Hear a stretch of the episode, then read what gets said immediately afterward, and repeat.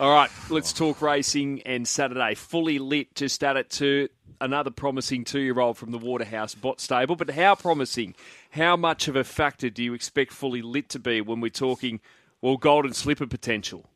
Yeah, probably on that second line at this stage for me, Jared. But a pretty pretty awesome performance on the weekend, wasn't it? Sitting wide and, and proving far too good in the Inglis Millennium.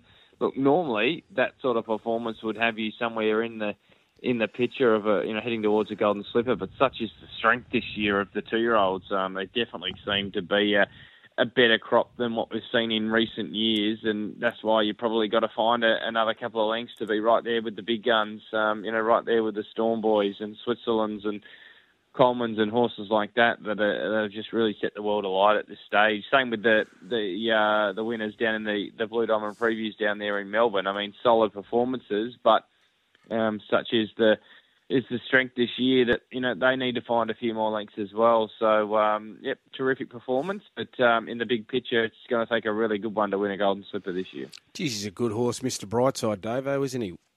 Yeah, fantastic to watch, wasn't it, Loz? So many people screaming him home, and uh, look, he just finds a way, doesn't he? I think the stable came out and said he he's not as wound up as previous preparations. So you know, be a little bit uh, wary there on the weekend. But he does what uh, really good horses do, and he, he finds a way. And he did that on Saturday. They rolled along at a good tempo to suit him, but he really found the line hard late. And you know, you just get the feeling that once he gets out sort of a bit further this time in, he's going to be an absolute force to be reckoned with too. But uh, great return and thrilling to watch there on the weekend, the C.F. Orr Stakes.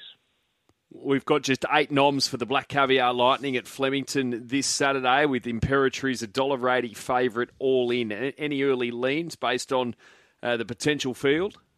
Oh, look, she'll be hard to tip against, won't she? Like, not the strongest race that's going to get going to be there for the, the sprint, but maybe she's scaring a, a few off there on the weekend. Um, you know, for mine, she's Australasia's best sprinter at the moment, um, and get another chance to, to prove that this preparation. So this will be a lovely kick-off. I know a bit was made about that trial last week not being the best, but look, um, you know, they're, they're, not robots, they're not machines. They're going to have days where they're, they're not going to um, trial as well as others. And uh, look, all systems go towards Saturday. She's going to be awfully hard to beat, and you'd think that she's going to kick off her preparation in the right style. So it'd be good to see her back. You know, we're just starting to see these really good horses come back to the races now, so we know we're we're definitely heading towards autumn, and um, yeah, excited to see her back on Saturday. Who are we following out of the meeting?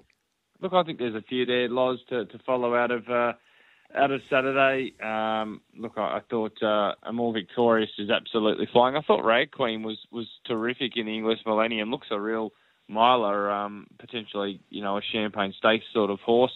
Uh, More Victorious there led, but just gave nothing else a chance. And uh, I thought Diamil's running the same race was terrific for 2,000 metres. Looks right on track for whatever they target there over the 2,000. And forgiving? There's a few to forgive. A node uh, pulled up, oh, was wide no cover, so I thought that was a bit of an excuse after Light unfortunately bled. Uh, Dakota Vroom just got too far back there from the gate, and also the tempo was against on the day. Um, and Tom Kitten, I thought, was a bit of a forgive run. I thought finished off the line well enough there. And the Eskimo Prince, of course, won nicely by Cabalas, who took that next step and did a really good job. I thought he might be a bit of a risk there on Saturday. The market agreed, but um, he, he won nice and impressively. But look, I thought Tom Kitten did enough. It was 1200. It was going to be short of his best, but his last 50 metres was, was definitely good enough to say he's on track this campaign as well. Thank you, Brad. Thanks, guys. Have a great day.